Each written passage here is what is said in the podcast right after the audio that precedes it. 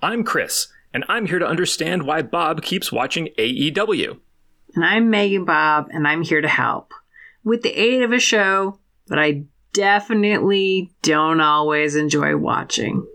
This is the AEW Wrestling Fan, an AEW review podcast for people who are curious about why Miles and Bob can't shut up about AEW. And people who are hoping Kris and Bob are going to continue their chest bump feud. Knives. I don't know how we're going to escalate this, I, but hear me out. Chest on a pole? Oh. That's that sounds horrifically dangerous.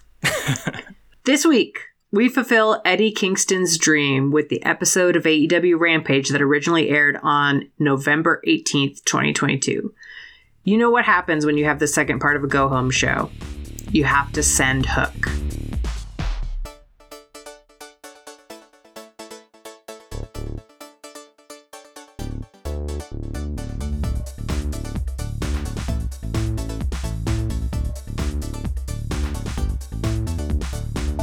Welcome to episode two of the AEW Wrestling Fan, a podcast of weird commentary booths and weirder booking.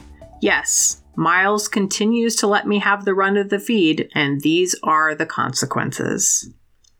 Kris, thank you for joining me for episode two and for coming back for yet more AEW. Now you are finally even with me in terms of hours of wrestling that we have made each other watch. Mm hmm. I'm enjoying it. Oh, I like it. oh, Now, if I weren't, I would say that I were because you liked the wrestling I subjected you to. And Yeah. that, so you won. You won our series. You liked WCW. So no matter what happens, I'm, I'm going to smile and say that I like it. uh, so that that way you win or to be polite? That I win for sure. I'm fine being rude on a podcast, but I'm not going to walk away from this a loser. you know, like somebody who lies about enjoying what they're watching. Fair enough. So, Kris, tell me, how in the fuck do you find out about wrestling things now that you're not really on any form of the socials media? Or do you just live in wrestling ignorance now? And what is that like? Oh, I cannot recommend wrestling ignorance enough. Really? It is beautiful. It's just, I get to be the guy who, when you try to tell them about wrestling, they're like, oh, like, like Ultimate Warrior, like Hulk Hogan. I love that stuff. Th- I get to be that guy who, like, I had a moment when I was plugged in and now it was a long time ago, it feels. And when you introduce me to anything new, I have no preconceptions about it. A lot of these people here tonight were new to me. It's wonderful. I had forgotten how great it feels not to know things about wrestlers as people Mm-hmm. and all of like the week to week bullshit the things that are happening on television in between like the big matches that people tell you to watch it's just so wonderful not to watch it it's fantastic Kris Newton here, plugging ignorance as a lifestyle. oh yeah yeah This is beautiful. Look, as a person who also hates having to know things about the world, especially context for things that don't fucking matter, fist bump. Yes, solidarity about this. hmm And with that, all right, Kris, lead us into this hour long spree of wrestling in Bob Doesn't Have to Write the Breakdown, featuring special guest star Kris Newton.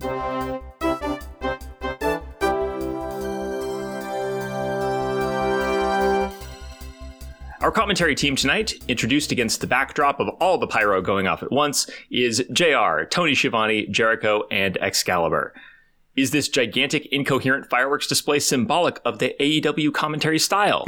Perhaps. There is no other rational explanation for this pyro. the pyro does get name dropped a lot. There's multiple times that the commentary team are like, "Oh wow, that's a little bit more pyro than we were wanting," and then occasionally they get freaked out because of how actually physically hot it gets, like next to them. This is bringing me back to the Attitude Era, this profusion of pyro. The mental image for me is like a peacock collapsing under the weight of its feathers. It's like we are so eager to fuck the wrestling fan of today that we have invested in this gigantic mating display. Like, look at this. Look at all the pyro. And someday they're probably going to burn a wrestler's hair off, Yeah. For nothing. which in some particular cases would be a fucking travesty. Mm. We open with a first round match in the Eliminator tournament for the world title Lance Archer versus master strategist Ricky Starks, who announced on Dynamite that he would begin tonight's match backstage, thus gaining the element of surprise. And sure enough, the camera catches him making the first move in this human chess game by craftily being thrown into a garage door by Lance Archer. Starks turns it around and bangs Archer into the garage door, but then, in a poetic re reversal, Archer sends Starks into the garage door. Sadly, this complex sonnet of violence doesn't quite stick the couplet as Archer whips Starks into a zero impact collision with some generic cases that just happened to be sitting there. Yeah. Should have stuck with the garage door material, it was much stronger. This is when I noticed there was a referee backstage telling Archer and Starks to get in the ring, even though, and look, I have to disclose my bias. The referee is an authority figure here. I'm instinctively hostile to this overreach. There's no match happening. The bell has not rung. No one is in the ring. No one is at ringside. The referee has no authority here. This is inappropriate. This is like if I blew off a D&D game for a date and then while I was trying to have a good time at a restaurant, the DM rocked up to my table and told me to make a fortitude save. Like, fuck you, dude. You can't be here. Starks takes control by throwing a plastic trash bin at Archer. Then he leads Archer to ringside in a walk in brawl that is very light on brawl. Suddenly realizing that hitting someone with a plastic trash bin is stupid, Starks attempts to save face by throwing a metal trash bin at Archer. But Archer seizes control of the walk in brawl despite this vicious escalation and leads Starks to the barricade. Wait, hold on. Uh, Time out. I just gotta check. Do you always say bin, or do you say can, or do you say bin and can interchangeably? I would say I normally say can, Mm-hmm. but if you say plastic trash can, it doesn't quite conjure. Bin sounds lighter, which is what this looked like. This looked like Mm. Okay. it hit him like a moderate rain, like a like a. I can't express to you how light this trash can shot was. Yeah, the plastic one is sort of like bink. Yes, it was like he was playing tiddlywinks against him, like physical, like against his skin. So yeah, it was the right word there. A dramatic back and forth ensues. Archer punches Starks up the stairs in the crowd. Starks punches back. Archer punches Starks down the stairs.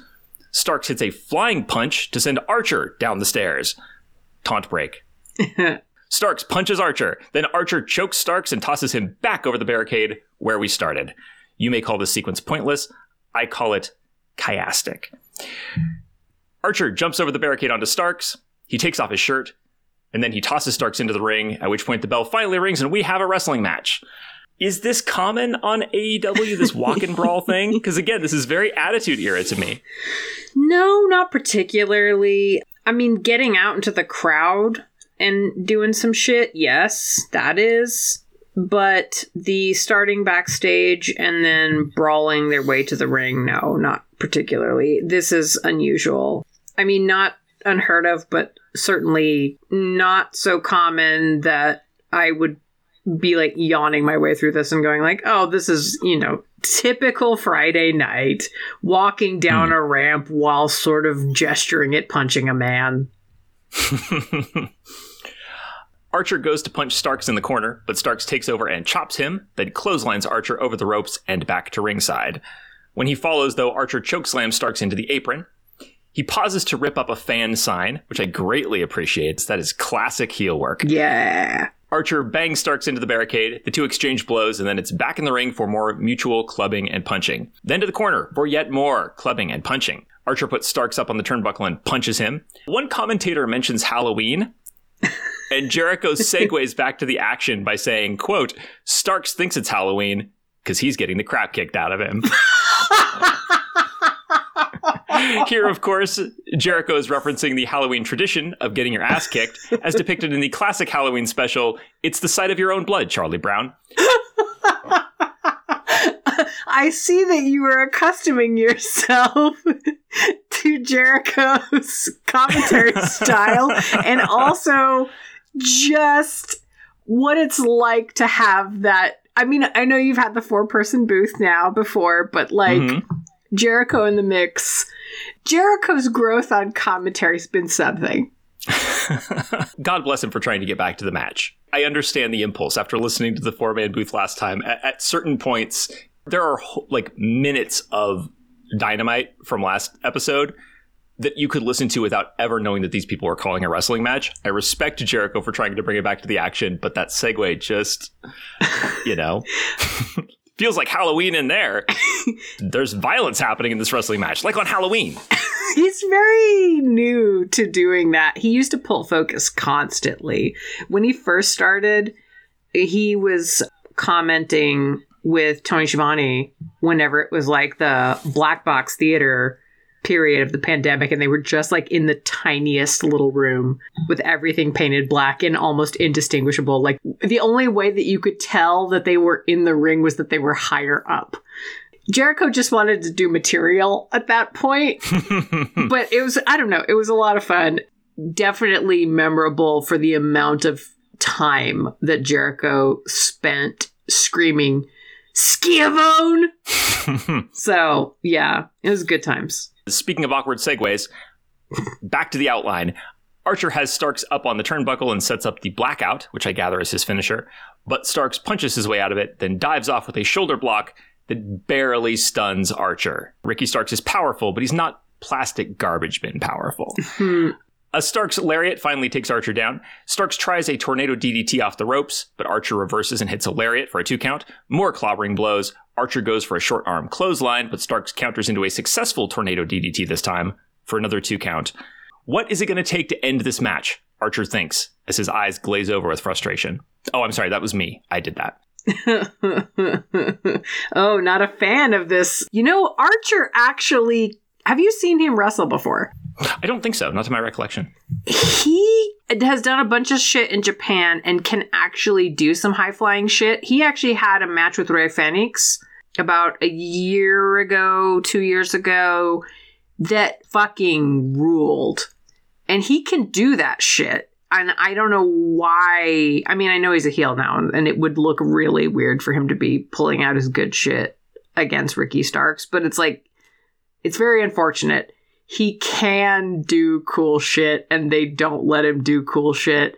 It's I'm not saying that I miss his other parts of his career, like whenever Jake the Snake was doing all his talking for him and it was sometimes very creepy and sometimes weirdly horny. But yeah, he can do more than they're letting him do and he is actually cooler than you are seeing. Okay. Yeah, I mean like this isn't awful. It's just that like the It's- walk and brawl is a limited medium. Oh yeah, no, it's a tedious match. I mean, except for how amazing Ricky Stark's butt is.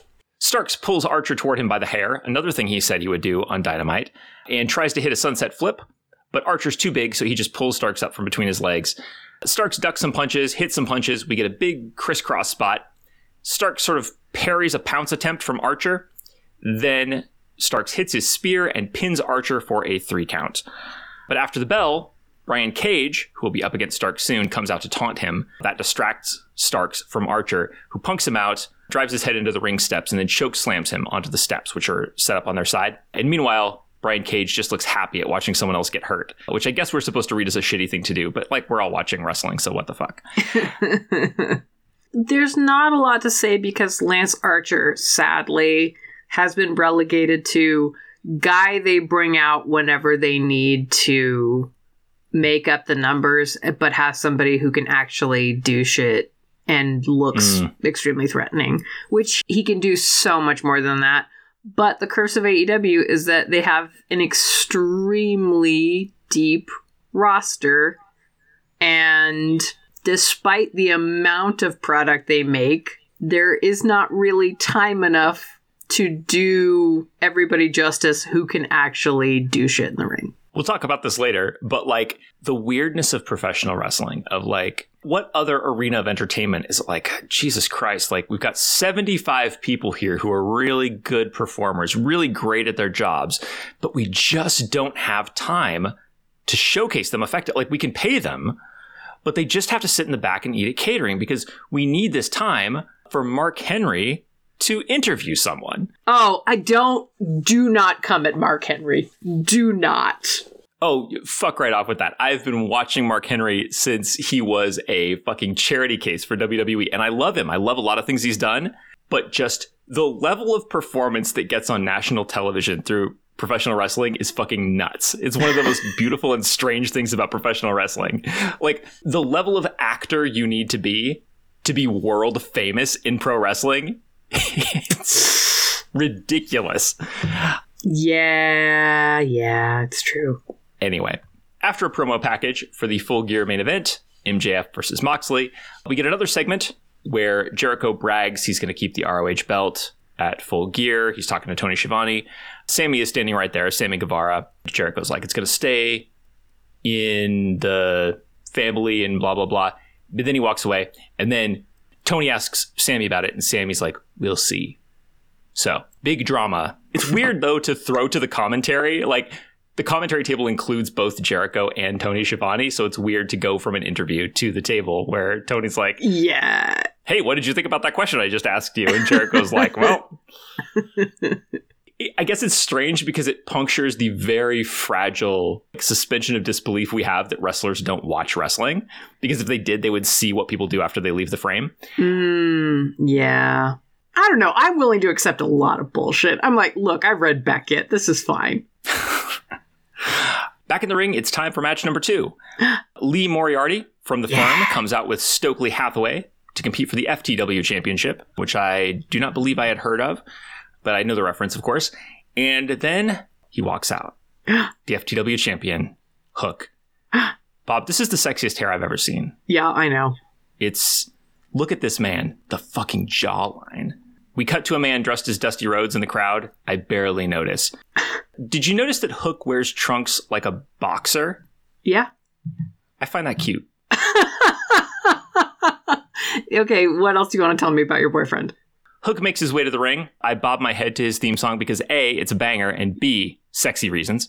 Yes. As the match begins, Hook and Moriarty square off, giving Hook occasion for a gaze of brooding intensity. Fucking eyes. Bob, like, I don't know. Here's the thing you can't, there's no exercise you do to make your eyes more intense. Yeah. You're either born with it or you're not. And he was clearly born with it. Hook is a natural. Put all the belts on him. I want to see this man wearing all the belts and nothing else. I'm so I am high off of whatever it is that you have going on right now. This is I'm so happy for you. Look, if this is the optimal level of gay for you, I'm very sorry because it's about to get a lot gayer. Tony mentions on commentary that he's known some dumb champions, a comment that Jericho takes personally. Jericho tries to turn this into a bit, but the fuck I care. Moriarty gets Hook into the corner and elbows him, but Hook scores with a takedown, works his way toward a heel hook. It's cool that he knows what a heel hook is. Moriarty fights out and backpedals on his butt. Meanwhile, Hook gets into this fighting stance. Mm-hmm.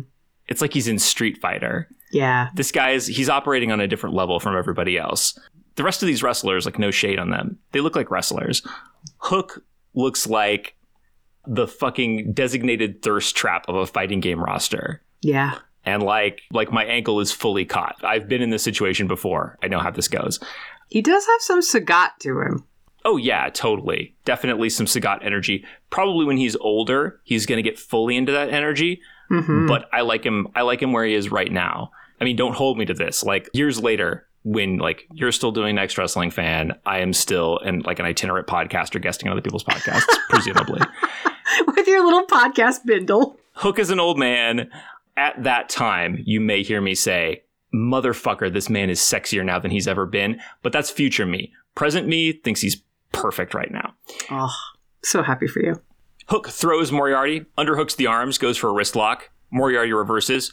Hook hits a beautiful Northern Light suplex that makes me want to see the Northern Lights with him while we're cuddling under a blanket, Aww. drinking cocoa. He's not outwardly enjoying himself, but he's quiet, he's contemplative.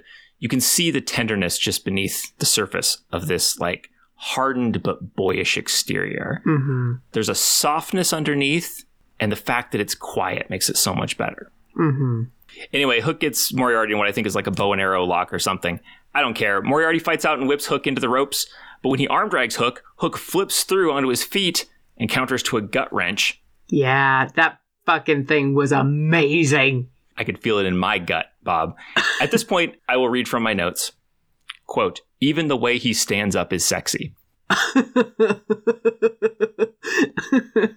I know this is not an awakening for you, but this was something for you.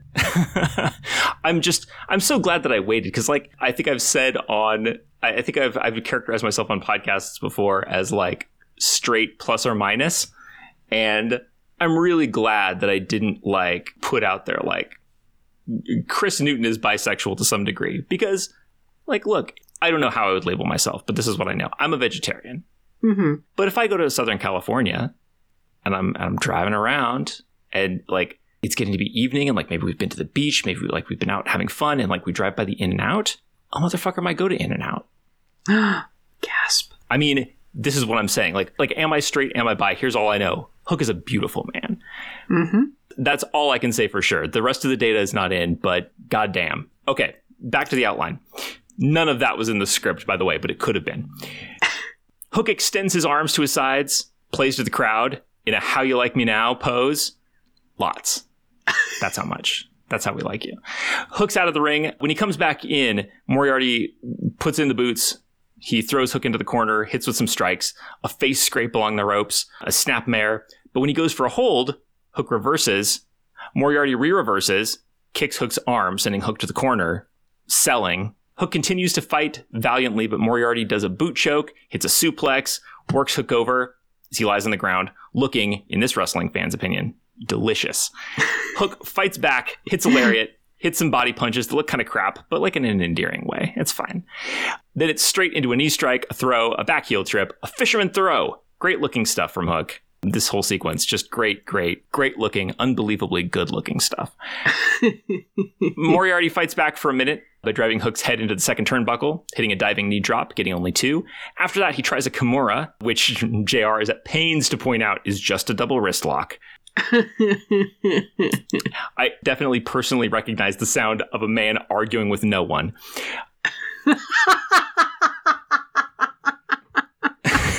Hook gets a foot on the ropes. Mat wrestling until Moriarty hits a Border City stretch, but Hook counters with a Redrum, formerly known as a Tazmission. But Taz is dead to us. Like, let's be honest. Taz, he's been dead to us for a long time. It's Hook now. wow. That's what he calls his kata hajime. And I love Taz, but not like I love this. Moriarty taps out. Hook gets up. The commentators call him a sensation. Hard agree. I have all kinds of sensations right now.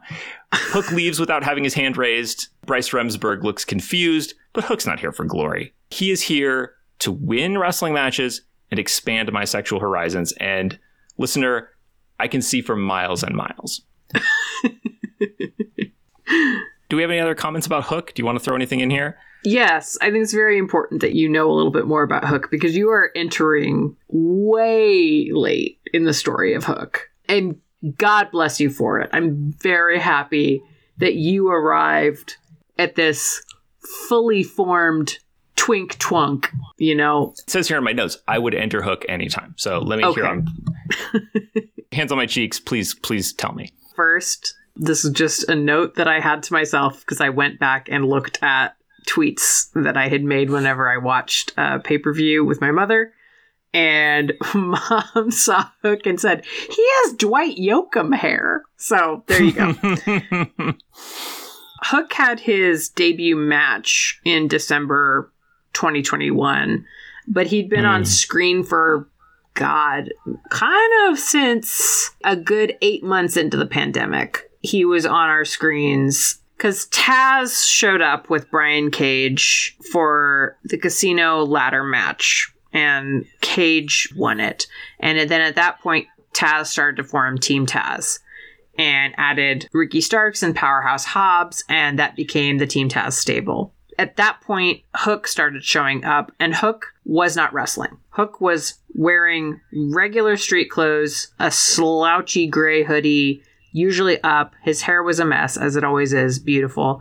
Eating a small personal size bag of chips most of the time. Fuck. I know. Kris is biting his lip right now. All we would get from him was him kind of slouching to the ring sometimes and being at ringside, kind of just skulking and looking irritated. And then other times, if it was a backstage thing, he might be part of a beatdown. That's it. Several months of this. Progressively, the internet starts to take more and more and more notice. Because how could they not? Of course. You are experiencing this. You are a frog who has been boiling for a long time. I've I've been hurled bodily into this fully boiling water. Yeah, I know. This is a lot for you.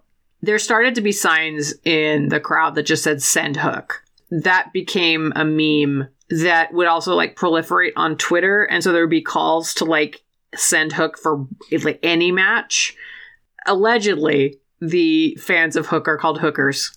I don't know to what extent that is widely used, but it's very charming. And then CM Punk came and, you know, started to get into feuds and shit and calls out Team Taz and name dropped Hook. And everybody was like, is this it? Now, obviously, Hook's first match was not going to be with CM Punk, but it was extremely exciting. And then it was like, oh, fuck, oh, fuck. Hook is actually going to wrestle. And Hook had his first wrestling match, came out, and did the thing where comes out, you know, takes off the shirt and everything, the hoodie, and oh, oh, oh, oh, he, well, no, hold on. He takes off his hoodie like he comes out and then he takes off his hoodie like a reveal? I think he did the first time. Okay.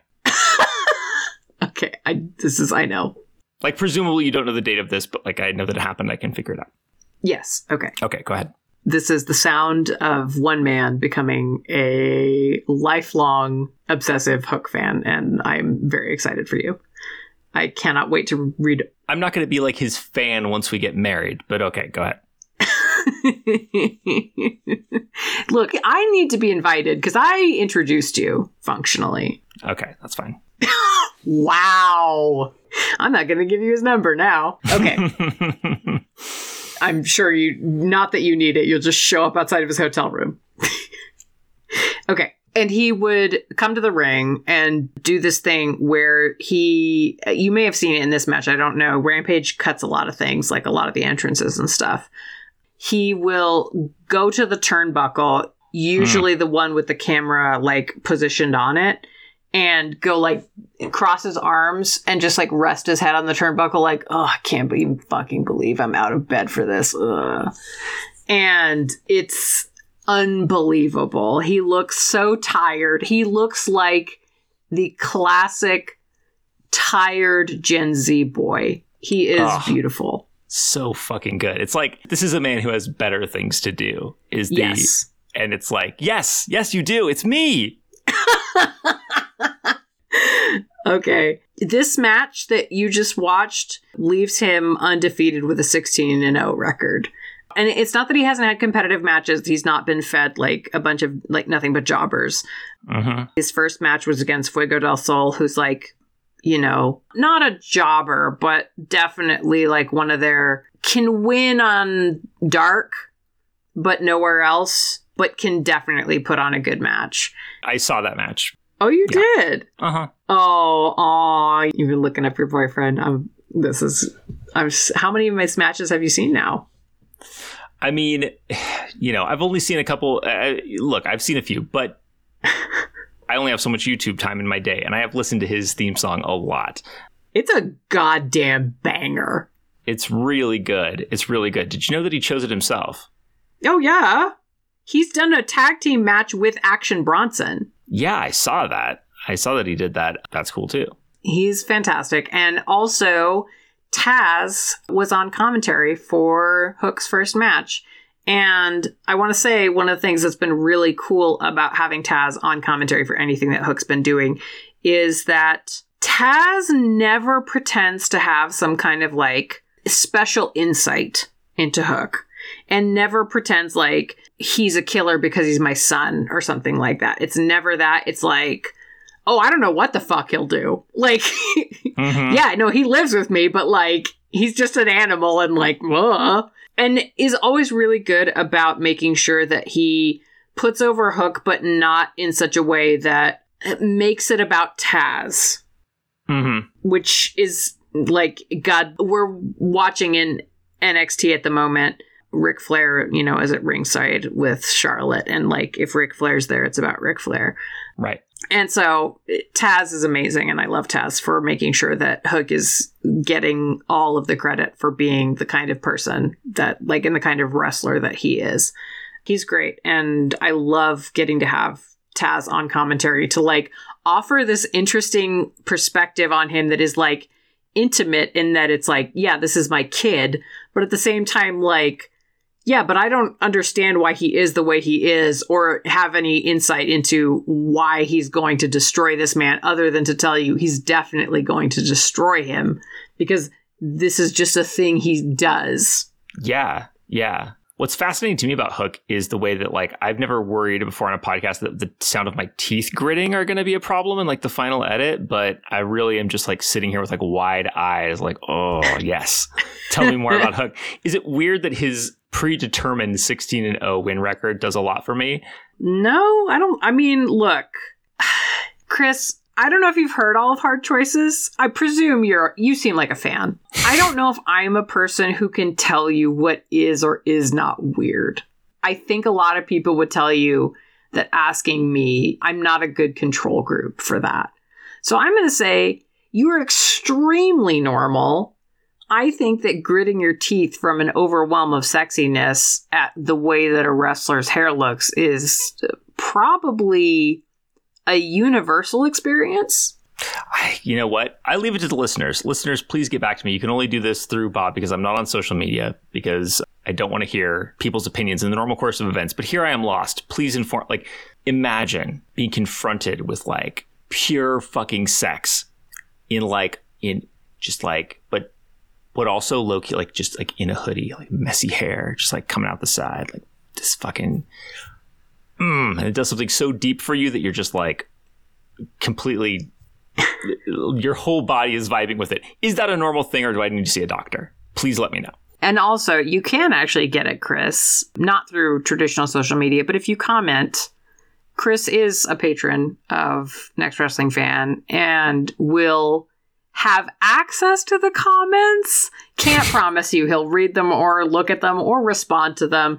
But if you come at him combatively enough, he generally can't resist. Mm. Yeah, he just nodded. So I will also warn you if you come at him combatively, he will respond combatively. So be careful. This is a person who's like, oh, I see you brought a firework. Thank God I brought fucking napalm. So, yeah, just beware. Yeah, don't end up like Bob. so I guess we should move on now. I know. But look, I truly, Mazel Tov, I'm so glad for you. Whenever I introduced you to this show, I didn't think I was introducing you to your future husband, but I'm really happy to find out that this is what's happening. No, I appreciate it. You have a special place in this, and I'm like, you're not going to get the first interview because like there's a lot of wrestling press and everything, and this Oh, is a small course. podcast. But I do think that uh, ultimately, like down the road, we could do one of these shows together, and it's going to be Aww. yeah, it's going to be great. It would be great to like hold hands with somebody and podcast with them. I think that'd be really sweet. Okay, So- Aw. Next up, a recap of something that happened in the last Rampage, as well as an interview segment, allegedly moving the storyline forward. But either they didn't explain things very well, or I was too distracted thinking about Hook's Final Fantasy hair because I did not understand this situation.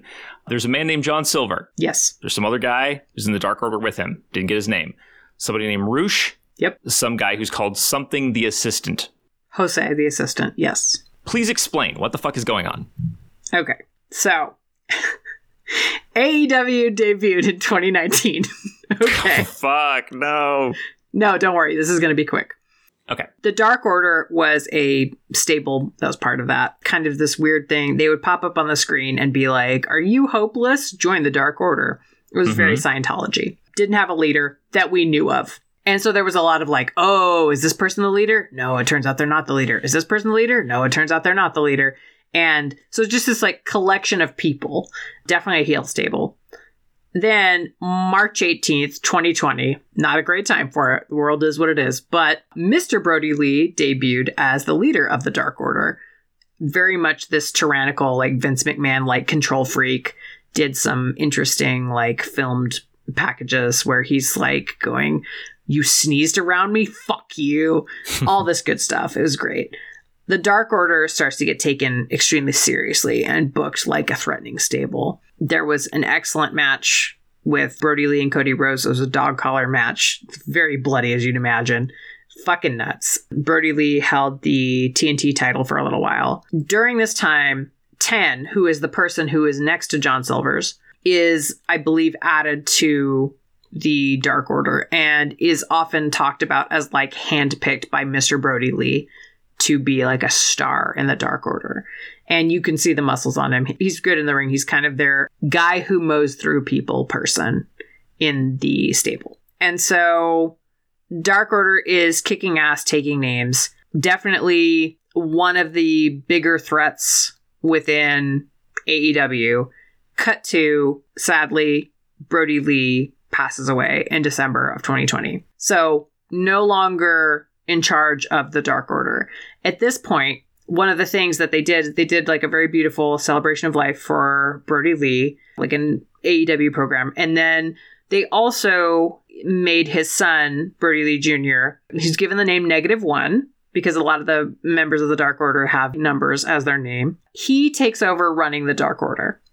At this point, the Dark Order goes from a heel stable to not just a face stable, but pure Chikara bullshit, Mm-hmm. as Jon Moxley calls it. It is comedy wrestling most of the time. At this point in the storyline, you are now seeing John Silver's cost 10 this particular match, but Roosh and his group have been working on 10 for a while now. And the kind of thrust of their argument has been you're a real wrestler. What are you doing with these comedy wrestlers? Mm-hmm. and 10 is it seems like in this backstage thing is going like yeah i am a real wrestler what the fuck because john silvers Hmm. is like it's not even a big deal who cares because normally the dark order have been like incredibly family like they've been so goddamn adorable. There was an amazing moment whenever like hangman page uh, like joined them and it was such like a the family's back together everything's okay. And then there was a moment in that youtube show that the elite does where the dark order were just like fucking around and trent beretta's mother was like so charmed by them that she was about to join the cult and trent had to be like no mom no come on come on we're leaving. And she's like no but they're so sweet. She's like no mom we're leaving. No they have been a goddamn delight. And 10 is clearly getting to a breaking point. And so we're starting to see like uh is he gonna turn heel again and leave the dark order? Which is especially meaningful in the context of the fact that he was handpicked by brodie lee to be part of the dark order and then now the dark order is under the control of eh, i mean nominally under the control of brodie lee jr and so like him leaving would be it would have a bunch of emotional impact so that's Okay. what's happening Okay, okay, okay. I just so you know, there was an amazing moment. I don't remember why it was happening. It was a dark match. There was for some reason somebody had a bunch of like $1 bills out and Bryce Remsburg was the referee. Negative one was like at ringside, and there was like just this crumpled money everywhere, and he just started like grabbing it, and like Bryce Remsburg was like also going like just giving him the money. Also, it was so goddamn cute. Taz and Excalibur were on commentary and were dying. They were like, "This is the greatest thing that has ever happened. Eight-year-olds should be at ringside for everything. this is what wrestling should be." And uh, Negative One used to get to be on a lot, especially right after Brodie Lee passed away. He did a bunch of stuff. And now he's like, you know, has more of a normal kid life, but he still gets to come out periodically and do special stuff. And he has his own special mask and everything. But yeah, Negative One is extremely important to my heart, and the Dark Order is everything. Oh, geez. That is touching. Is this what it feels like to be you doing a podcast? Yeah, I mean, there's a reason why I have a Dark Order hoodie. I hmm. mean, the Dark Order are the most Chikara of the parts of AEW. I mean, did you recognize John Silvers? No, he didn't jump out at me. He was the Shard. Oh, okay. Interesting. Yeah, Evil Uno. I think Uno did some stuff in Chikara for a while. Hmm. They do a lot of the good comedy stuff. And Colt Cabana joined them for a while. And it was amazing because they spent a period of time where they were sort of like Colt Cabana lost like a bunch of matches. And it was, you know, everybody wanted Colt Cabana to win matches. And so it was like such a fucking bummer to watch Colt Cabana lose. And then the Dark Order was like kind of going like, hey, but we want to be your friends. And so he would do some like tag stuff and he started like having wins. And then he eventually joins the Dark Order. And this was before their face turn. And there was like he joined them and was still continuing to be like 100% Colt Cabana in the midst of this like heel stable. And there was that meme went around of like stormtroopers and then just like Big Bird. And it's like, yep, that's exactly what it was like. It precious. I miss you, Colt Cabana, so much. I wish you were on AEW all the time. I don't know or care whether or not CM Punk is in the right. Fuck him. He's not as adorable as you are. Okay, well, thank you for explaining that to me. I know that I know that's a lot. I think I have a pretty good grasp of it at this point. I have to be completely honest and tell you that I was image searching Hook during some of that. Look, I know that you're in the limerence phase of this. What I know is going to be a long standing, deep, committed, emotional Sure. like bond with Hook. And so I understand, like, there's only so much brain power you could devote to anything that's not about him. Yeah, 100%. It's hard to do a podcast in this state, but I'll struggle through somehow. It's time for match number three. Athena enters with her cool wing apparatus for exactly one second until a stagehand takes it off of her. That's how you can tell that a wrestler has a cool prop. You get to see it for one second. Yeah, I know. It's like when you have a baby with a cool outfit. You just like, okay, put this on. All right, now we're gonna walk in the room. Okay, now whatever. It, uh, you know. Rub applesauce directly on it. As Athena comes to ringside, we get a recap montage of her hitting opponents after the bell. Next, we get her opponent for tonight, Madison Rayne, who enters, and we cut to a backstage promo where Rayne says she respects Athena, but not the way she's been attacking people after matches. Ironically, this promo causes us to miss Athena attacking Rayne from behind before the match. Hmm. There's no rule against attacking people before the match, as we have thoroughly established. But Rayne quickly comes back with a boot and an elbow in the corner. Rayne hits Athena from the top rope. Athena takes powder. Madison follows, but when she tries to hit some kind of wheelbarrow move, Athena swings her into the barricade, tosses her to the ground, then tosses her back in the ring, and the crowd chants Athena. So what's going on here? Because they've told me that she's been attacking people and that we shouldn't respect that, but the crowd is chanting for her. What's the status of Athena? Definitely a heel, but also she fucking rules. Mm. And they like it when she's mean, understandably. Hmm. But also, Madison Rayne is nothing. I mean, in AEW, the way they're booking her. Miles has assured me that yes, she is something. I remain skeptical, but Miles isn't here. It's fine. I don't even know who Madison Rayne is, but you know, like fuck her. I don't care. I guess she was in Shimmer. Okay. And presumably, if she was in Shimmer, she did some for real shit. But I haven't watched Shimmer. No comedy wrestling there. So Madison Rayne has only ever, I think, won against people who were nobody. She was brought on specifically to be a trainer. That's mainly what she does. And then gets brought out to like, I don't know, have matches like this that are serving what I can only okay. Tony Khan thinks they're serving a purpose. What that is, I don't know. Hmm. Interesting. Yeah, It's like kind of almost like a Bastion Booger situation. I don't know what those words mean, but sure. Okay. Both Athena and Madison Rayne get back in the ring. Athena does a handspring slap followed by a royal wave to the crowd. I cannot hate someone who is this much of a dick. I don't care, like whatever. They, clearly, they're trying to push a heel thing here, but as you said, like before you even said it, I loved her for being mean, and I still do. Yeah. Madison sneaks in a pin attempt, but Athena escapes, hits a big kick, then hits a front suplex on Madison. Madison with some big strikes. She goes for her finisher, but Athena counters with a blockbuster like move. It's kind of a flipping uh, cutter. Big strikes, then hits what I guess must be her finisher. What is her finisher called?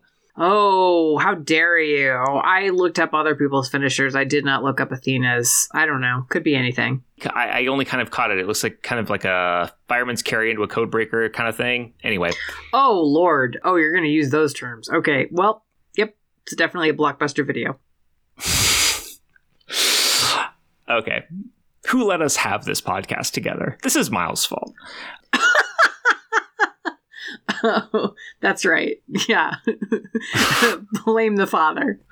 Yeah, yeah. I feel like we're making prank calls and somebody's going to call Miles and be like, Do you know what they've been doing with your phone? Athena pins Rayne for the win, but Athena attacks her after the bell. And when the referee, Aubrey Edwards, tries to stop her, Athena whacks Aubrey to huge boos. Now, originally, yep. before this happened, my note here was that I like Aubrey Edwards' arms, but now in light of this incident, it seems inappropriate to comment on how much I like Aubrey Edwards' arms. Wishing her just the fastest possible recovery from getting generically whacked like this. I hope she's okay. yeah, yeah. Asterisk, I hope her arms are okay. Yeah, yeah, of course. Athena goes back to Madison, but Mercedes Martinez comes out to confront her. Athena slinks away as the crowd chants, You fucked up. Mm-hmm. So apparently we're building to that. Anything you want to tell me about Athena, Madison Rayne, Aubrey Edwards? Athena's awesome. Mm-hmm. I really am glad that she's in AEW. I wish that she got to do more. I wish that they booked stuff differently because she's really cool. I mean, the typical shit. But also, I don't know. Women's wrestling is not it's not where a lot of the jokes happen with good reason. I get it. I get it. So, it's not necessarily my forte to have like an opinion on it. If you want an opinion, you can certainly get in touch with Miles for a veritable essay compendium of them.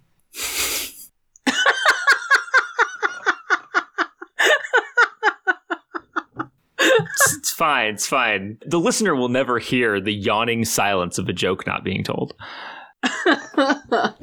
Miles, I love you so much. I love you so much. As well, you know, you know who you are. We both do. It's fine. And God knows you know who I am. He's not going to hear this. I don't know what Lucas will or won't do, so I don't really know. We get a recap of last week when QT hit Danhausen with a pile driver on the ring steps. And backstage, we get an interview segment, kind of. Wait, hold on. I just want to say, I cringed. I cringed because I don't know why, but like doing it on the steps, I just was like, "Oh my god, QT your ass. Your your tailbone. that looks horrific." I am so why are you you don't have to do it on the steps. You've been wrestling a long time. They'll let you do it in the ring now. You don't have to be like a tough guy. It's okay. Oh my God, Bob, you are the softest smark in the world. You're looking at a pile driver and you're like, oh no, his poor butt. Yeah.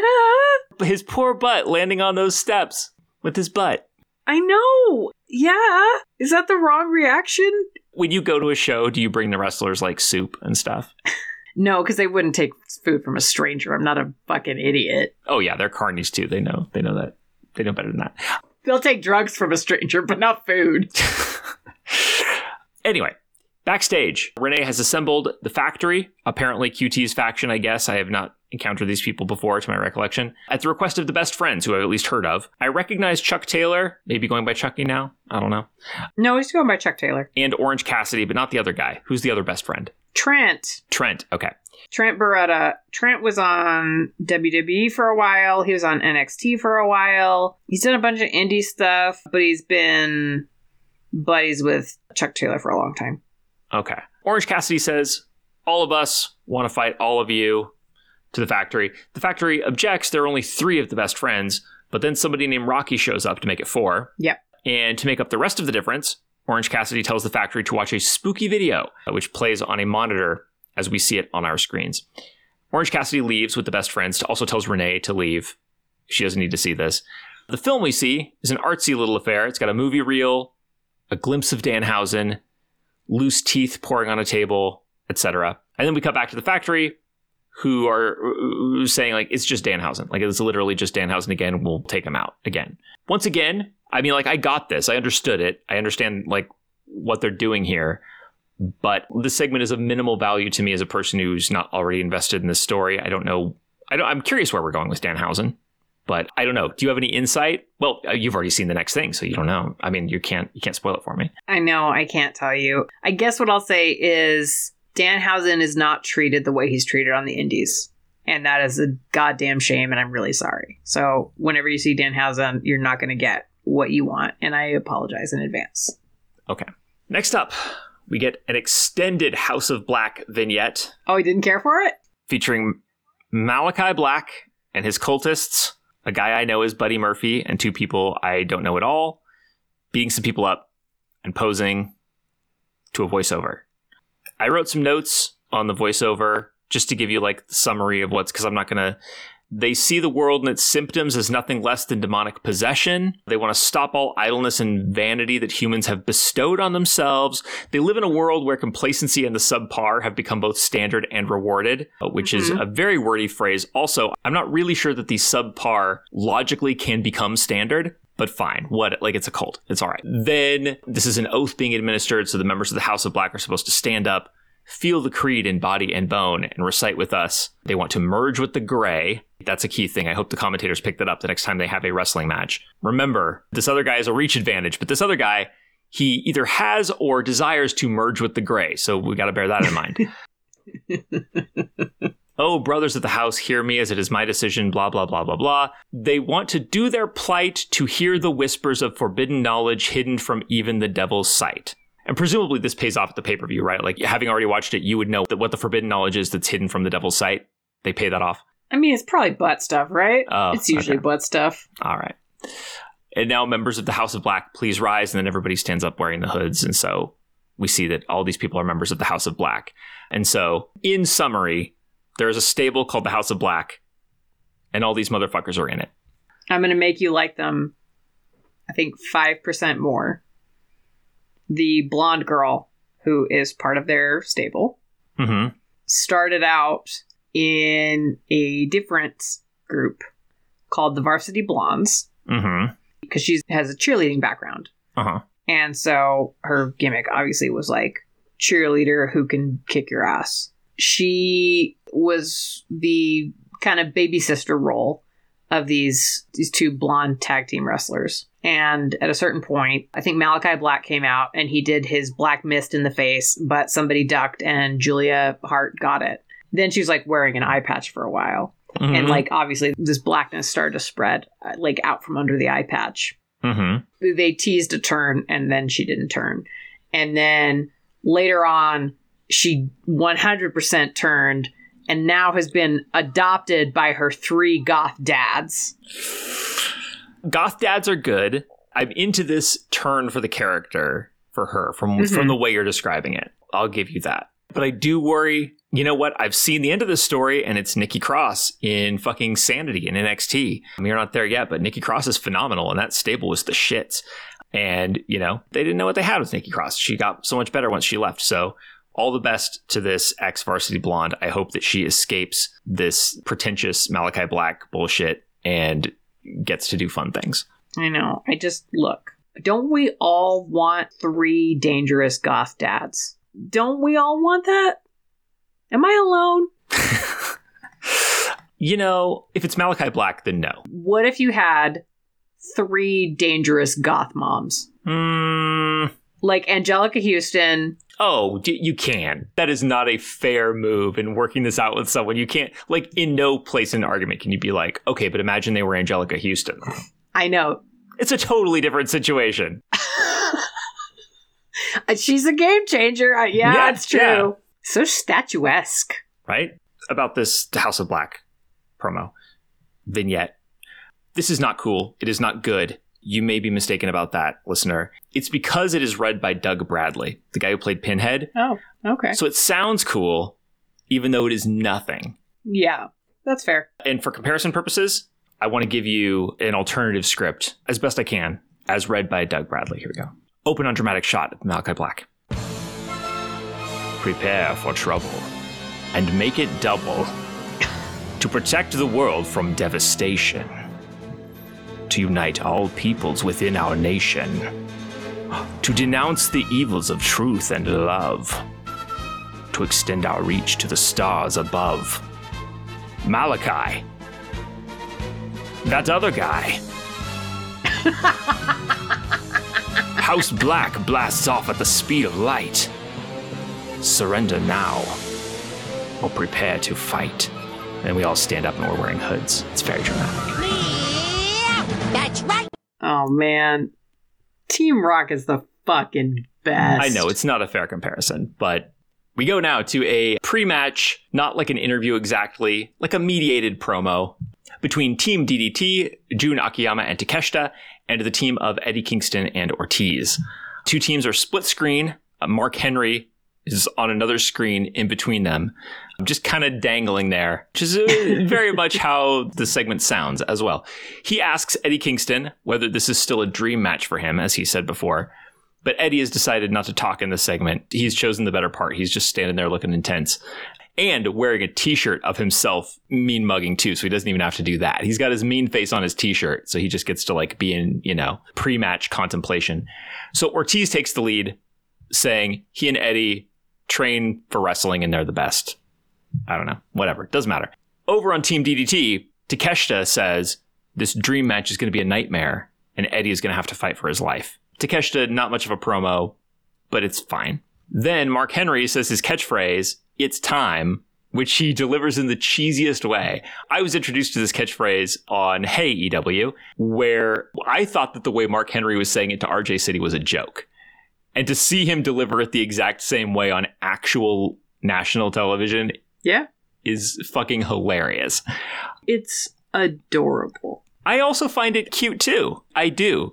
It's just that. The thing is, you have to have, I don't know how much of the context you know here. Uh, probably none. Mark Henry has got to be high in the running, even in the competitive world of pro wrestling, for like long term getting paid for things he's not good at. This man, Good for him. oh, absolutely. The money in pro wrestling is filthy dirty at its source, and it's going nowhere good. By all means, if this adorable strong man can grab it somewhere along the way, go for it. But this dude, hired by WWE, like as this prospect, like this big, huge thing, right? And just like his, I forget why it happened, but like he had a bad break at like the strongman competition or whatever he was supposed to be in. Oh, the Olympics. And like did really poorly. And like he didn't take to pro wrestling really. And he kind of got buried in this like very minimal role compared to like what he was being paid and like the hype and everything. Took him forever to like kind of come up the ranks. Just like, and now to see him doing this, to see him transitioning into another role that he is like clearly not prepared for. It is heartwarming in a way.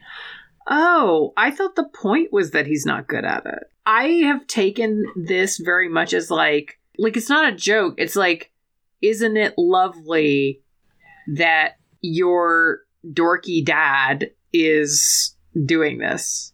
Like is that nice? Like there's a lot of dorky dads in AEW. And if you are not there for dads in the backyard with a camcorder like putting on their own show, then you're not going to thrive in this environment. Like it is just wall to wall dads. You're absolutely right. With just that, you've turned upside down my view of AEW. You're absolutely right. It's why I love it. Buy dorky camcorder dads for dorky camcorder dads. And to be clear, not dads with camcorders like filming their kids, you know, doing a recital. This is dads in the backyard, like going, no, no, you go over there and do this other thing, and like we're gonna look super cool, and then like we're gonna show it to other people later, and they're gonna think we're cool. And I'm like, oh my god, you are all adorable. You are adorable. and then periodically something cool happens. That's what AEW is. And then sometimes it's awful, but the rest of the time, super adorable dads and then some cool shit. You're absolutely right. You've opened my eyes to this. And I was too like I was too judgmental about the product to see it and like to see how sweet it is that all these guys are like AEW, it's the farm upstate where middle aged dads can go to roam free and hang out with other middle aged dads and do fun middle aged dad things together. And God bless it. Tony Khan is running a like middle aged dad, you know, this for retired middle aged dads who can just like do this after, after working hard. All right. Well, that's the end of the segment. I have like a I have a thing written here in the breakdown about how maybe I didn't need this segment. Maybe I don't need at this stage in my wrestling fandom to see Mark Henry trying and failing to get his questions answered. Maybe that doesn't need to be a whole segment. Maybe Takeshita saying that the dream will become a nightmare is like but you know what? You've turned me around completely on this. Aww. Mark Henry's a great guy. I hope that he continues to thrive in the world of pro wrestling because not that he belongs there, but he definitely doesn't belong anywhere else. Yeah, he's happy. It's time for our main event. Commentary talks up what a dream match this is for Eddie as Eddie very intensely walks to the ring. He squares up to Akiyama, maintains eye contact, but despite Kingston's protests, Takeshita starts against Eddie for Team DDT. This sets up the story of the match, which is way more important than the play by play in between plot points. Oh, yeah. So I'm going to elide a lot in this match because it's all about the story being told here. Kingston locks up with Takeshita, trades holds, while commentary notes that Kingston won the last time these two faced each other, but Takeshita's grown a lot since then. Kingston eventually takes control, plants Takeshita with a belly to belly suplex, then looks at Akiyama. There's a lot of looking in this match. I would say the key Oh. move in this match is looking. He tags in Ortiz. Once Ortiz is tagged in, though, Kingston runs over and sucker punches Akiyama, who's on the apron. Takeshita manages to turn the tide against Ortiz, then tags in Akiyama, who runs over to knock Kingston off the apron in retaliation. Then works over Ortiz, hits a pile driver. Akiyama goes for a pin, but when Kingston enters the ring to break it up, Akiyama pops up to face him down, which is great. I love to see tag team wrestlers being aware that they're in a tag team match and that they know how tag team matches work. You know what I mean? Yeah, it's good shit. It is always frustrating to see the look of incredulity on a tag team wrestler's face when the other partner, the person who's the partner of the person they're pinning, runs in to break up the pin. And it's like, what the fuck? Somehow I never expect this to happen. So yeah, this is a great spot. Akiyama tags in Takeshita. They double team Ortiz for a while before Akiyama exits the ring.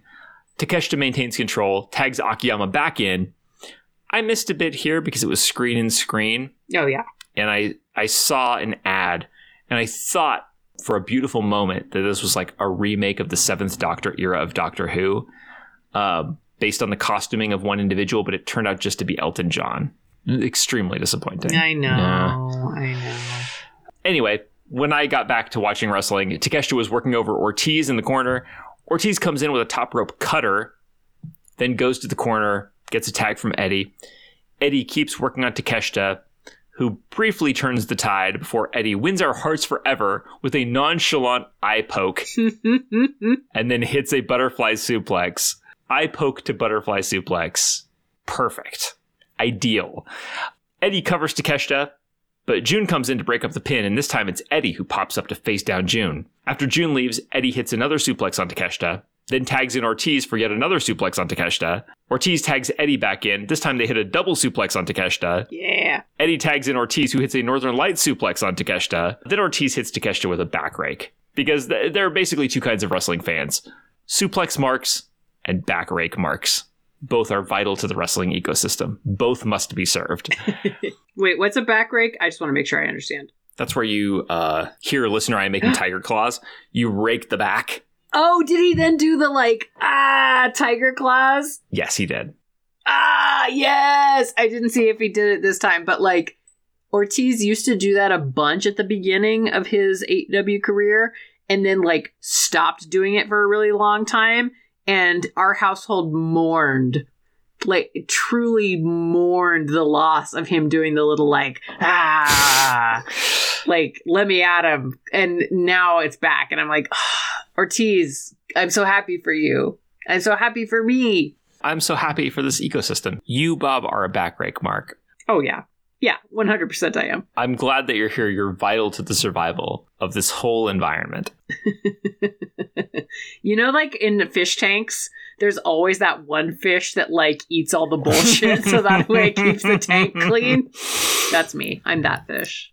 Ortiz tags in Eddie. They both beat on Takeshita despite a momentary comeback. And finally, Eddie lands a huge DDT on Takeshita. Takeshita kicks out of the cover. Eddie then takes down his straps, which is a huge thing. Yes. You could do a whole if if you could major in pro wrestling bullshit. If you could major in Gaga in college, you could do a whole essay about like taking down the straps and what it means. Oh yeah. Eddie takes down the straps. He challenges Takeshita to chop him, which leads to a chop and elbow contest that devolves into Takeshita taking Eddie down with a flying clothesline, at which point both men tag in their partners. Things break down a bit at this point. This is the part of the tag team match that's very hard to like describe on a podcast. yeah, it's just messy. Everybody's fucking around in there. We get the first interaction though between Eddie and Jun as Eddie runs in to break it up when Jun sets up an exploder on Ortiz. Everybody fights. Takeshita hits a blue thunder bomb on Ortiz, and then it's a big fat quadruple down until Jun and Eddie finally face off. Kingston takes some shots at Jun. Jun hits a headbutt. He comes off the ropes. Eddie hits an exploder. Jun gets right back up and hits an exploder on Eddie, who also gets back up. Eddie hits an enziguri. Jun hits a knee to the face. Eddie takes a powder at that point. It's like, fuck this, we're losing this match. We'll let Ortiz handle it. Hmm. That leaves Jun in the ring with Ortiz, whom he nails with a knee and an exploder for the three count. And that's it. That's the match. That's the show. That's the dream match that Eddie was waiting for, which I don't know was completely paid off. Like, clearly, Akiyama's pretty limited at this point. Yeah. But, you know, I don't know. Do you have any other opinions about this match? if it made Eddie happy, then I'm happy. You're so fucking sweet. Eddie Kingston does not deserve you. yes, Eddie, you do. You do deserve me. you can have me, Eddie. Okay, I gotta ask you, since we're talking about Eddie Kingston, now that you've seen like three hours of this, how do you feel about where your Chikara babies are and like how they're doing? Because there's a handful of Chikara babies who are now in AEW. Yeah, yeah. For the listener who may not be acquainted, I was a big, big Chikara fan. He went to King of Fucking Trios. I went to King of Trios in England. Yeah, which is a different country. I know. Hard to believe, but true. I'm very happy with where they are. And honestly, I think that maybe they're better off. I mean, obviously, in a certain sense, like financially, I'm sure they're better off here than in Chikara. But creatively, I think Chikara definitely had its strengths. But one of its strongest periods was with Eddie on top in Chikara. For those who may not be aware, Eddie was a Yes. longtime champion in Chikara.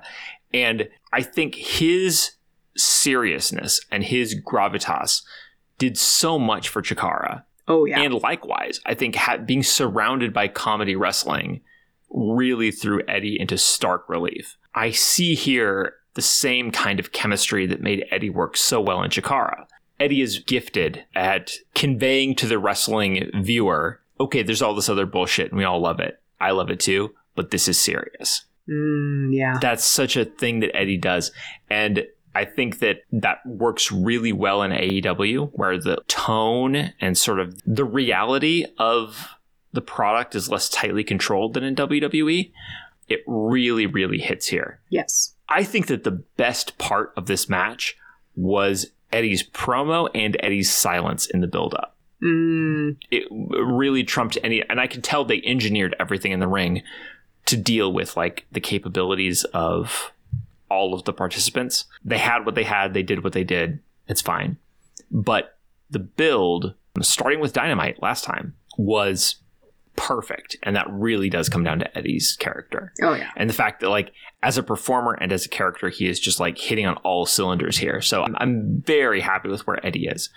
He is a compelling person and performer and character and has deserved this kind of exposure for a long time and now that he has it he's definitely like he's delivering he's not just taking advantage of the exposure but he's performing in the sense that i was looking forward to this match a lot more than it deserved frankly Oh, yeah. because of the build yeah 100%. so yeah, love Eddie Kingston. Love what he's doing here. Super happy for him. Yeah.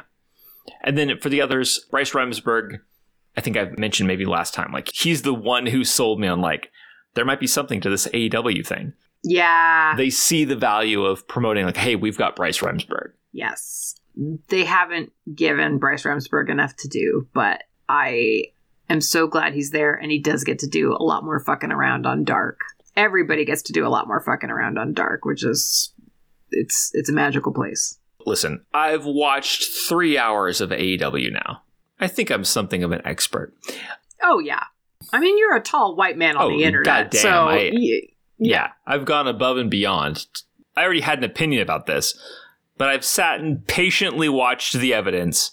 yeah. Kris, quote unquote, did his own research. You know. Oh, yes, yes, yes. All this wrestling happened where I could have seen it if I wasn't image searching Hook during it. And uh, I, I feel like this is not Chikara, and it's good that they realize that. Yes. This is a different product, it's a different company, and they're able to incorporate the talent from Chikara in a way that fits into the overall vibe of the product. And so, like, I'm not mad that Bryce Remsburg hasn't had more to do. Like, I love to see him do his thing in Chikara, and I hope to see him do his thing in a more flamboyant way here. But there's a sense in which I'm happy that it's not like right out of the gate. Like, to me, that means it's not disposable. If they were gonna like do like it, you know, Joey Janela's Spring Break or whatever, and do like Invisible Man versus Invisible Man and have Bryce Remsburg, you know, officiate it. To me, that indicates we're hot shotting Bryce Remsburg and then he's out of here. Mm. The fact that they're using him as a regular referee for matches where he's appropriate indicates to me that like we see the ongoing value in having this be a part of the product. So later on, we may see him in more of a starring role in some strange way I hope so. that's more respectful of the talent. They're not treating him like a James Ellsworth, who's never going to really be a thing, Mm. but like he's got a moment where he kind of catches and it's like, let's capture that. Let's extract the value out of Ah. it and let's throw him away. So, yeah, yeah. To answer your question, very happy with where the Chikara folks have landed. Oh, I'm glad. Yeah, it's very lovely, especially to have Claudio there now. You get to see them. They were somewhere on the East Coast, and the Chikara alums went and did a show. And I think Bryce Remsburg, he posted a picture of the Chikara alums at a show with Ultramantis Black. Ah, Ultramantis Black. I know, my favorite good Skeletor boy. I love him so much. Would marry him still. He would be a terrible husband, but I love him. Oh, also, I wanted to ask you all right, you've seen Dynamite, two hours. You've seen Rampage, one hour. Which is your preferred? Did you feel like one of them was better than the other? Now, granted, you are seeing them both on like go home week, so obviously they are at their very shiniest and cleanest they're ever going to be. I think Dynamite is the more produced show. I like the duality, I guess is the answer. Yes. Like I think that having a show for like the flagship to be the flagship and then having a different thing for the niche kind of like dedicated wrestling fan audience to get its part of the product is appealing to me. So it's not that I like one more than the other, but I, I feel the difference Mm. yeah, like it was nice on this show not to have MJF. Oh, fuck yeah. Like it was nice on this show not to have, you know, the big storyline kind of dominate it. And instead to get to just be able to enjoy all of the other kind of like smaller things that are happening. You know what this feels like to me is Sunday Night Heat, weirdly, which was always the C show for WWE during the time that I was watching wrestling the most. And that was where you got to see your favorites who would never be in a match on Raw, really. I didn't care until you said C show, and then I was like, oh, Oh, yes. yeah, yeah, yeah. Heat was like, this is the show nobody cares about. So, Oh, perfect. Love it. yeah, yeah. This is where you get to see the people that like you like. This is where like we need to feed test to people every Monday. So on Heat, he gets a win against whoever the fuck, like whoever we have. Ah. Yeah, it's very beautiful. And then like once a month, Heat is the lead-in show to the pay-per-view. Oh, So it's like, here's some shit that would never, like, we're not going to sell our company or our product on the basis of this bullshit. But once a month, you get that straight into the pay per view, like all the money matches. oh. Yeah, it's great. It's like Crash Holly versus, I don't know, who the fuck, like Maven? I don't know. And then we do pay per view matches. There was something really special about Heat. And I, I get that from this. I get that from, like, the Go Home Rampage. I like Rampage a lot. I like what they have to do in an hour. It used to be wall to wall wrestling and very little like packages and promos and stuff like that.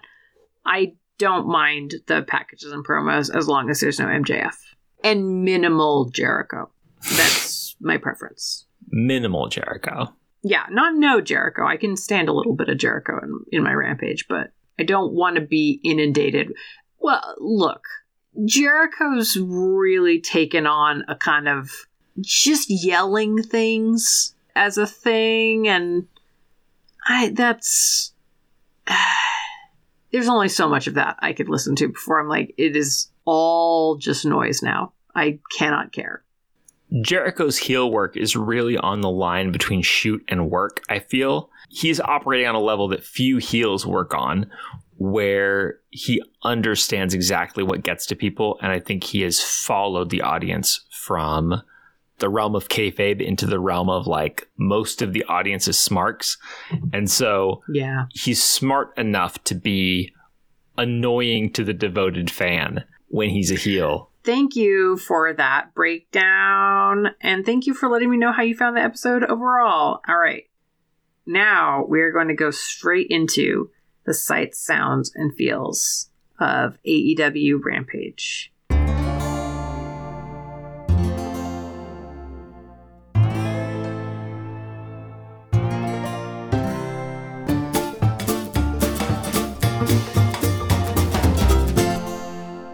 Kris Newton, what did your elf eye see? Hook. I'm shocked. Tell me all about him. This motherfucker's hair looks like Crono in Chrono Trigger. Oof. He looks so goddamn soft and hard at the same time. I am entranced by Hook. Did you see his chest hair, by the way? Yes, I did. I know that you did. It was a rhetorical question. Do you want me to send you like an 8 by 10 for your room? I don't even need it. Like, I'm going to go on my own journey with Hook. I appreciate your offer. Look, this is between me and him at this point. Okay. It's going to be. And it's fine. Like, I don't need him to, like, pay special attention to me. I'm not going to try to get in touch. It's just like whatever's publicly available from him. I'm going to take care of everything. I've been in this situation before. Like, I've had wrestling crushes before. Mm-hmm. It's fine. You've introduced us. You've done your part. I'll take it from here. Okay. Just good. for the purposes of the segment, like, what did I see? Yes. I saw Hook. Okay. Sorry, I was just picturing you writing, you know, Kris Hook on your notebook. I don't know what part of his name I would take. I mean, I guess it's, you know, whatever. We'd negotiate it. Whatever fucking party wants you to take, baby. I mean, yeah. Hook, if you're listening, by all means, whatever you've got, I'll fucking take it. Bob, what did your elf eyes see? Oh man. It was so powerful whenever Athena did that backhand spring stop short and then just slap the taste out of Madison Rayne's Mm. mouth and then just did that like queen wave. I was like, ah, you're that hit for me. In a way that the women's wrestling does not always hit, but whenever they're mean and they're mean in that way, it definitely works. Like Athena doing it, Jade Cargill doing it, God, there's a couple others who could pull it off, but a lot of the women's division, like if Britt Baker's doing it, it doesn't hit as much for me. But god damn, Athena doing that was truly beautiful. I was I was very happy. Oh, yeah. Being mean is a gift, and not everybody has it, but like when people do, it's it's perfect. This is why I watched Sasha versus Bayley 1 Oh yeah. On my wedding day. what did your Vulcan ears hear? the main thing i really went through the show and like there was a ton of commentary of course because it's like a four person booth but like Yeah. the thing that stood out to me was eddie kingston's silence like it made me Mm. think of i was listening to comedy bang bang and this is so fucking obscure but like go with me on this so i was listening to like a christmas episode where they were talking about one of the episodes over the course of the year so this is a great chance because you get to hear like scott aukerman and paul f tompkins talk about Ooh. a bit that they did during the year because they're introducing like top clips from the year. And they were talking about a particular clip and saying like the joke here, like the fun here is here we have like a, such a gifted improviser in the studio and we are not letting him talk. Like we're cutting him off and like having fun with the fact that we have such a great talent here and we are preventing him from talking at every turn. So it's like meta improv. It's like Yes. the fact that Eddie goddamn Kingston Mhm. is not cutting a promo is the loudest thing in this episode. That's very good. Yeah, did it for me. Sold the whole match. Megan Bob, what did your Vulcan ears hear. Whoa, boom. Chuck Taylor hands over a VHS tape to Renee Paquette. Trent holds up a hand and like looks at everybody, goes like, I emailed it. Like, it's fine. Oh my fucking god. I love Chuck Taylor so much. I love that Chuck Taylor's role is like just bizarre weirdo. Mhm. And that Trent's role is like, no, it's okay. This is my partner, but like, don't worry, he's fine. I've taken care of everything. It's it's totally fine. And that everybody's like just accepted that this is the dynamic and that there is no tension between the two of them about the fact that Chuck Taylor lives in a different world. Mhm. And like they do not love each other less for it. It is so beautiful. They belong together, they're happy. And also that Chuck Taylor lives in a world where you can easily get a VHS. Right? I was thinking about that. I was like, did Danhausen do this? Did is this like a special? Is this a simpatico between Danhausen and Chuck Taylor, or did Chuck Taylor transfer this to a to a VHS? Like, I would not put it past Chuck Taylor to have transferred it to a VHS on some like thing that was happening in his head that he was like, yeah, I know, a VHS. And like, I know I follow him on social media slightly, and I know he's, you know, a normal human being, the asterisk. But it, I just love who Chuck Taylor is on AEW when Orange Cassidy had not wrestled on AEW at all yet. And also really hadn't spoken at all yet. Was just kind of coming to the ring with the best friends. And they were preparing, they were leading up to their first big pay per view. And he was going to have a match with Pac. And so they, you know, they brought him to the ring and they were going to, you know, Tony Schiavone was going to interview him or whatever. And Chuck Taylor was there, Trent was there. They were like sort of asking him, like, you know, what's going to happen. And Chuck Taylor, like, just leans in. He's like, you know what? He's going to try.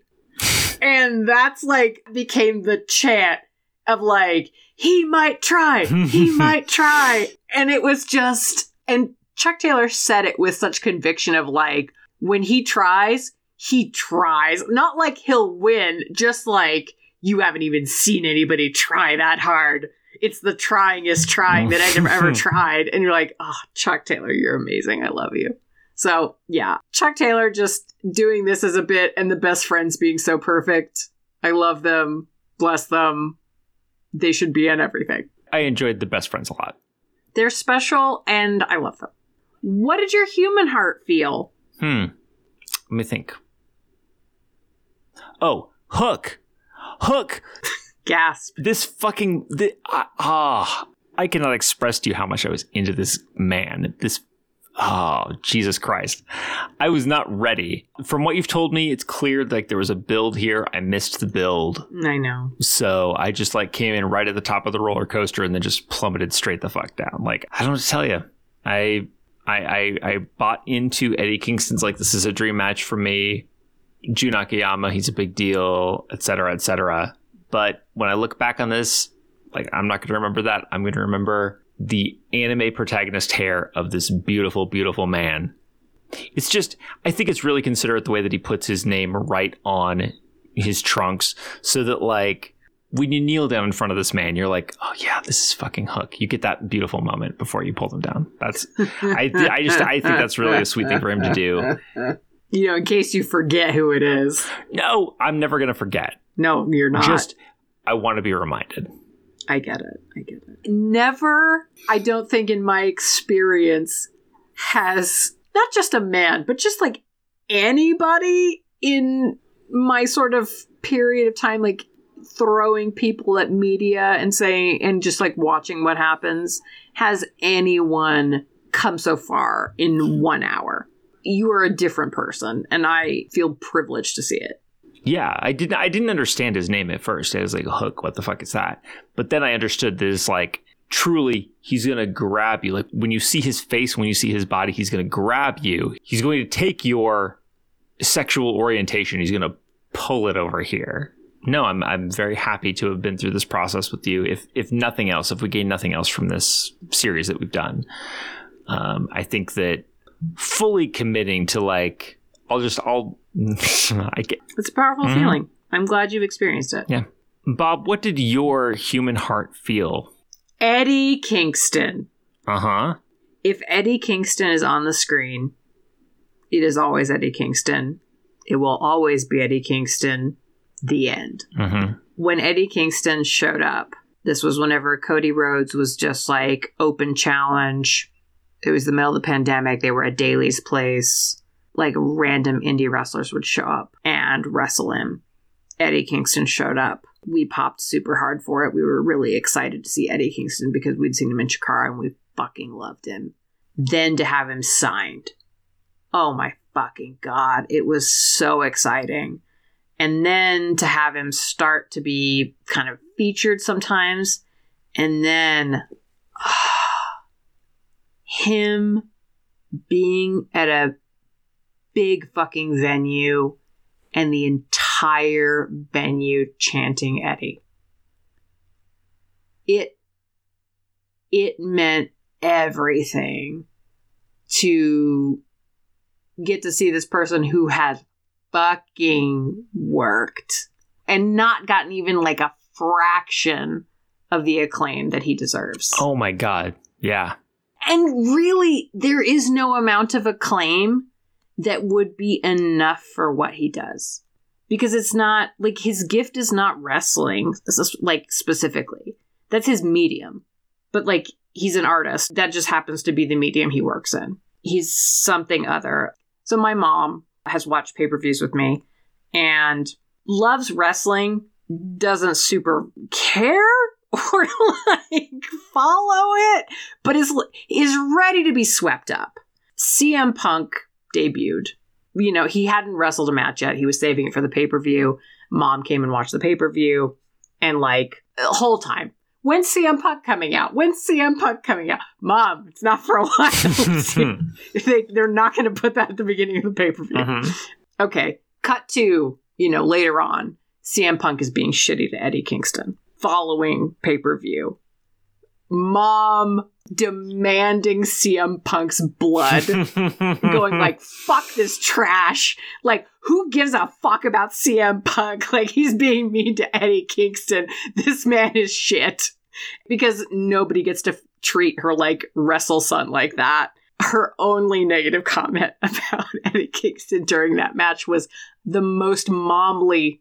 I wish Eddie wouldn't bite. Oh. That's part of loving him, It- surely. Oh yeah. I mean, you can't love him as a mom if you don't like just, you know, say that. Just go like he's going to get something, you know. Who knows where CM Punk's been? Yeah, absolutely. Probably dumpster diving. He's freaking written all over him. But anyway, no, Eddie Kingston is so goddamn important to me. I love him. He is everything. That piece, uh, Eddie Kingston shouldn't be here. I don't know. Did you read it? Hmm. Holy fucking shit. I'll send it to Okay, you cool. later. That came out, mm, I think about a year ago, about like the point at his life he was at whenever he came into AEW. And he was like, I might have to sell my shit because I cannot pay the bills this way. And for all that AEW has fault after fault after fault, you know, I'm not going to fucking defend AEW as like, you know, the answer to WWE. That's not its fucking job. It just is the thing it is. That's fine. AEW has my heart forever for giving Eddie Kingston a platform and a fucking paycheck. I will forgive so much to keep that man alive and not like on the road hustling at shows, like having to move merch on his own, all that other shit. I want him to be able to make the kind of art that he wants to make and to be able to go home and like have some kind of fucking life. I just want that for Eddie. And for him to get to have these matches that he wants to have. And to get to have them in a platform that like people can fucking watch them that isn't like hunting through IWTV. Oh yeah, it is such a distinctive pro wrestling experience. It, the only parallel I can think of is like stand up, maybe, where Oh, it's yeah. like this person is a genius and they're doing something that is worthy of global acclaim for 20 people. Yes. And you're waiting for the moment when they get that platform because all they need is for people to see it, to recognize. You know, you're, you're just waiting for the moment to see Eddie Kingston get that at this stage. It is just like, yeah, it truly. It, I, I don't know if it's a if it's hitting me quite the same way that it's hitting you. Like clearly you have a deep emotional investment in this, but even from a more detached perspective, just to see the excellence of what he's doing acknowledged. Yeah, that is a classic pro wrestling fan moment of like now everybody sees how good he is. Like if nothing else, there's a moment of recognition. Like this is a world class talent that has been hustling through small towns. And now at least the world got to see that he deserves to be here. And I think the reason they gave Eddie Kingston this particular match is because he's not going to be on the pay per view. And he's been on a lot of the other pay per views. And so this is kind of like, I don't know, this was a sop to Eddie Kingston. I doubt it was. But I think it was recognition that the fans love him. And with good goddamn reason. This is, you can have some Eddie Kingston content. And the best part about Eddie Kingston is that kind of doesn't fucking matter if the match is exceptional or not. It's like if Eddie Kingston's in it, it's magnetic. You can't look away. Eddie Kingston wrestles a style I don't give a shit about. I don't particularly care about the way that he wrestles at all, but I can't look away because he's so good at telling a story with what he's doing. This has no flippies. This has no like weird shit. This is just a man chopping another man. I could watch it for hours. Tremendous. This is main event style wrestling working on you. That's remarkable. That's why main event style wrestling is what it is. It's like once you're invested in the character, like I don't need to shorten my career by doing crazy shit. It's just like you know what it means when I chop somebody. You know what it means when they chop me. You can just tell the story. I love that Eddie Kingston is the kind of wrestler who was never able to do any of the crazy shit, like just physically never had it in him to do that really, and has just committed to going, I'm going to be the most charismatic person in the company. I'm going to be the person who you cannot look away from. I'm going to be the best goddamn storyteller you have ever seen. And it doesn't matter that I'm working with a limited palette. I am going to do things with this that are going to take your fucking breath away. Eddie Kingston is everything. I love him. Thank you, AEW, for keeping this man's career alive. Thank you so much for joining us as I make Kris watch way more wrestling than he put me through. So come back next time for an episode that may, probably almost certainly will be a two parter out of necessity as we try to tackle the all you can watch buffet of wrestling that is the four hour pay per view. What the fuck? Four hours? You already agreed to it, baby! Full Gear 2022. Bye! Bob, you motherfucker. I cannot believe. Four hours? Jesus Christ. Should have read the fine print.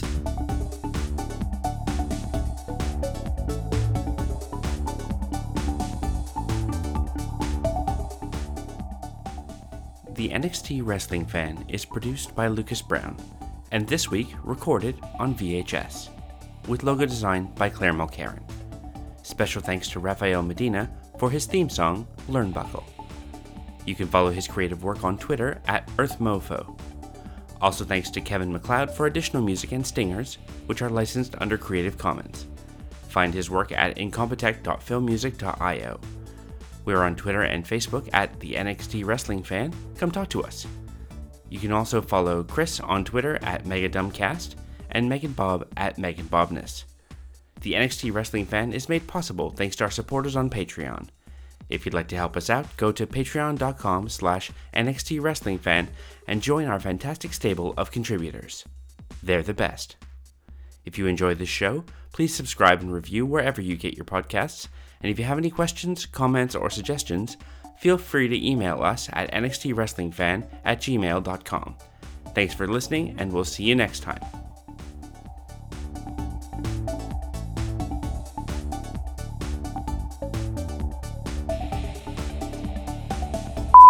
I clicked on something and my computer wanted to show me a bunch of headlines, and I was like, no, don't tell me about the world. Fuck off. Uh-uh. Especially because it wanted to tell me about like weird, random somebody gave birth to a squirrel shit. And I'm like, that's not anything, MSN. Fuck off.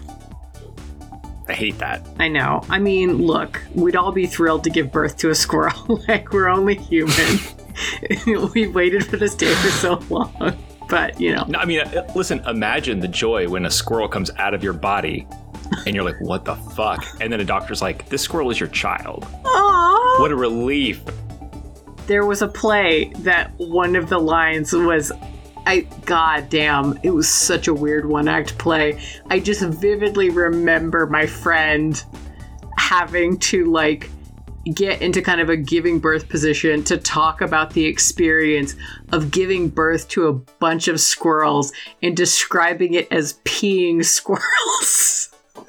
and then all the squirrels like escape out the window fully ready to, you know, join the world. And then in the process of like 15 minutes, this woman is now like given birth and like lost her squirrel children. Okay, anyway, we should move on. Okay. Oh, we're we're doing so well. I'm so sorry, Lucas.